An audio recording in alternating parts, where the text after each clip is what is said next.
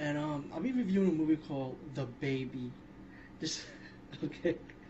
This is a movie I've been hearing for a long time, man. And I finally rented it. Okay, like I said, it's called The Baby.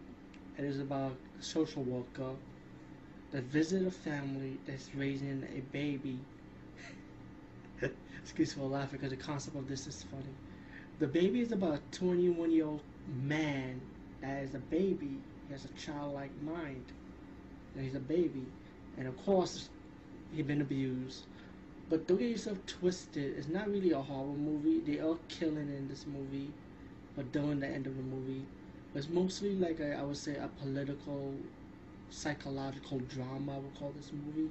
And trust me, it's not a waste of your time because like, when it gets towards the end, you understand more about the movie and the twist ending. How why the social worker never called the cops. You know what I'm saying? It's kind of weird, isn't that? If she knew the baby's being abused, which the baby have. I want to reveal any spoilers on that part, or definitely the ending.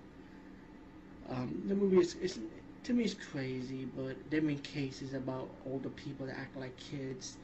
I mean, some people might find this like a fetish, some freaks out there, but this is like a political drama movie, so you gotta see it to believe it, you know. It's not a bad movie at all.